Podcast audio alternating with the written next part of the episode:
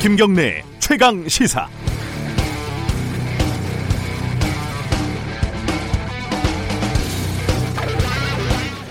문재인 대통령이 지난주 금요일 대구 칠성시장을 방문할 때 촬영된 기관단총 무장 경호인 사진과 관련된 논란이 확산되는 방식을 보면 다소 흥미로운 측면이 있습니다. 하트경 의원이 애초에 제기한 문제는 대통령 민생 시찰에서 경호원이 총기를 노출하는 것이 수칙에 맞느냐였습니다. 청와대의 대답을 요약하면 어쩔 수 없다였습니다. 과거 정부의 경호 사진들까지 살펴보면 이해가 가는 측면이 있습니다. 이 와중에 인터넷에선 사진이 합성됐다, 조작됐다, 일베가 퍼뜨리고 있다, 배우에 뭐가 있다 이런 의혹과 음모론이 제기가 됩니다. 물론 아니었습니다.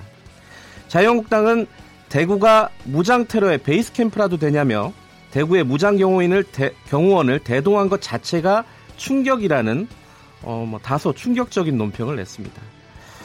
지역 간병을 좀 이용하려고 했던 시도 같은데 역시 아니었습니다. 하트경 의원과 청와대의 논쟁은 있을 수 있는 겁니다.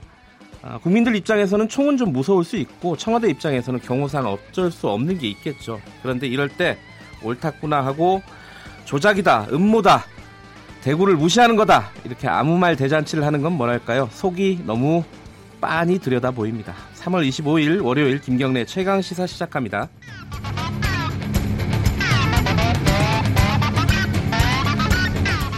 주요 뉴스 브리핑부터 가겠습니다. 고발 뉴스 민동기 기자 나와 있습니다. 안녕하세요. 안녕하십니까.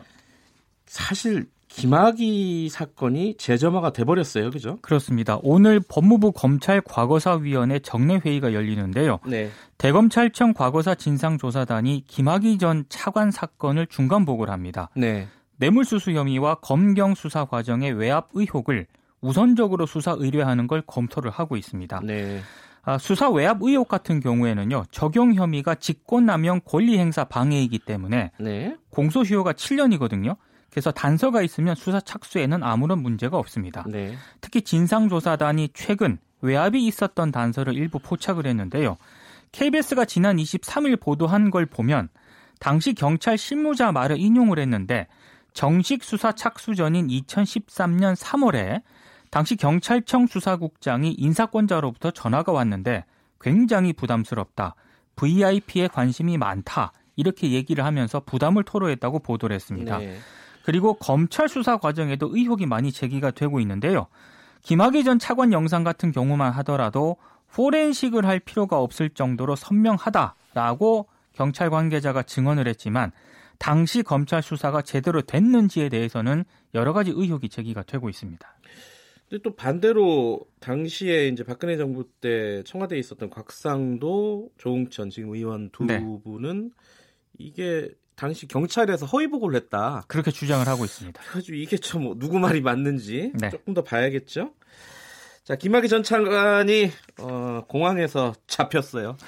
법무부 검찰 과거사위원회가 오늘 정례 회의를 하는데요. 예. 이때 그 김학의 전 차관 사건을 우선적으로 수사 의뢰하는 방안을 검토하기로 지금 언론에서 보도가 되고 있는데 네. 이걸 피하기 위해서 긴급하게 출국을 시도했던 것 아니냐 이런 해석이 제기가 되고 있습니다. 태국 가려고 했다죠? 예. 그렇습니다. 예. 근데 이런 시도 자체가 김학의 전 차관에게는 불리하게 작용할 가능성이 커 보이는데요. 일단 수사를 앞두고 도주를 시도했다는 부정적 이미지를 심은 데다가 수사 과정에서도 이런 전력 자체가 영장 청구라든가 발부 등에 영향을 끼칠 수 있다는 겁니다. 네. 그리고 일각에서는 아직 피의자 신분이 아닌 데다가 강제 조사권이 없는 진상, 진상조사단이 김 전 차관을 출국 금지할 법적 권한이 있느냐 이렇게 문제를 제기를 하고 있는데요. 네. 대검이 이렇게 설명을 했습니다. 진상조사단 검사들은 서울 동부지검 소속 검사이기 때문에 충분히 출국 금지 조치를 요구할 수 있다 이렇게 설명을 했고요. 법무부는 피의자는 형사 입건된 피의자뿐만 아니라 내사 사건의 피의자도 포함하는 개념이다 이렇게 설명을 하고 있습니다. 어쨌든 김학의 전 차관은 자기 발등을 자기가 찍은 꼴이 되지 않았나라는 생각이 들어요. 네. KT가 채용 비리가 계속 나오더니 이젠 또 뭐 고문들에게 거액을 지급했다 이런 게 나오네요. 이철희 더불어민주당 의원이 KT 경영 고문 명단을 공개를 했는데요. 홍문종 자유한국당 의원 측근 3명을 포함해서 모두 14명입니다. 이 14명의 자문료가 20억인 것으로 지금 나타났는데요. 네. 이 가운데 11명은 2015년에 KT에 채용이 됐습니다.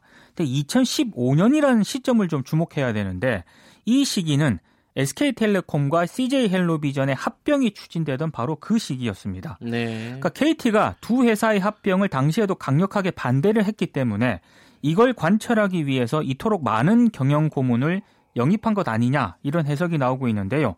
특히 측근 3명이 경영 고문을 맡았던 것으로 확인된 홍문종 자유한국당 의원 같은 경우에는 2014년 6월부터 2016년 5월 사이에 제19대 국회 미래창조과학방송통신위원회 위원장을 맡고 있었습니다. 그래서 더 논란이 제기가 되고 있고요. 네. 실제 공정위가 2016년 7월 SK텔레콤과 CJ헬로비전 기업의 결합을 전면 불허한다는 심사 보고서를 냈습니다.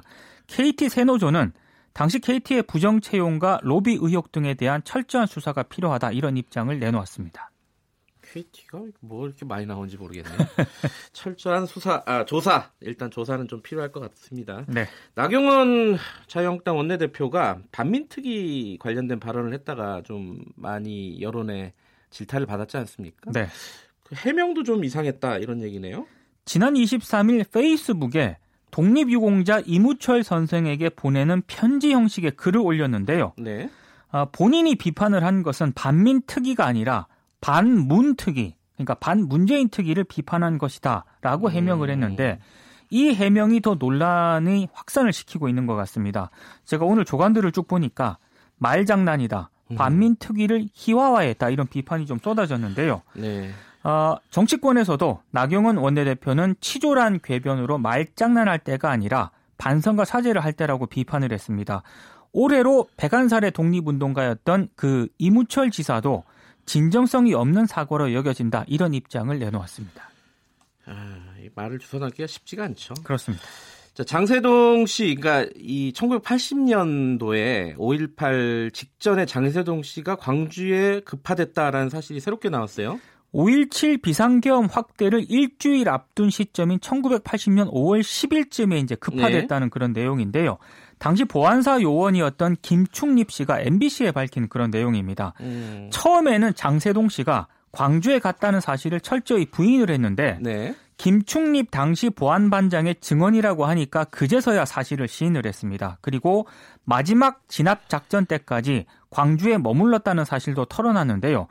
어제 MBC는 전두환 씨의 또 다른 측근이었던 당시 보안사 인사처장이었던 허사, 허삼수 대령이 네. 정호용 특정사령관의 특전사령관에게 전화를 걸어서 진압 작전에 헬기를 투입하자고 제안했다. 이런 증언도 확보를 했습니다. 네. 그리고 5.18 기념재단이 5.18 가짜뉴스에 대응하는 그런 차원에서 유튜브 채널을 개설을 한다고 하는데요. 5월 초부터 방송을 시작할 계획입니다. 광주시가 운영 비용을 5천만 원을 지원을 했습니다. 5.18과 관련된 여러 가지 진실의 조각들이 하나씩 나오고 있는 것 같습니다. 네. 자, 김은경 전 환경부 장관이 오늘 구속 여부가 결정이 된다고요? 영장 실질 심사가 오늘 오전에 이제 열리, 열리는데요. 네. 김 전 장관은 박근혜 정부에서 임명된 환경부 산하기관 임원 교체 과정에서 부당한 압력을 행사했다 이런 의혹을 받고 있습니다. 검찰은 환경부가 이른바 그 블랙리스트를 만들어서 일괄 사표 제출을 요구를 했고 임원 교체 과정 전반에 김 전 장관의 지시가 있었다라고 판단을 하고 있지만 김 전 장관은 혐의를 전면 부인을 하고 있습니다.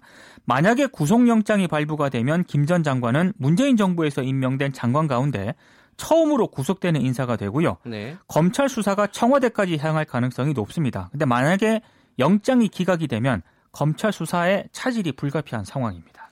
내일 이 소식은 전해주시겠네요. 네. 여기까지 듣겠습니다. 고맙습니다. 고맙습니다. 고발뉴스 민동기 기자였습니다. KBS 일라디오 김경래 최강 시사 듣고 계신 지금 시각은 7시 34분입니다.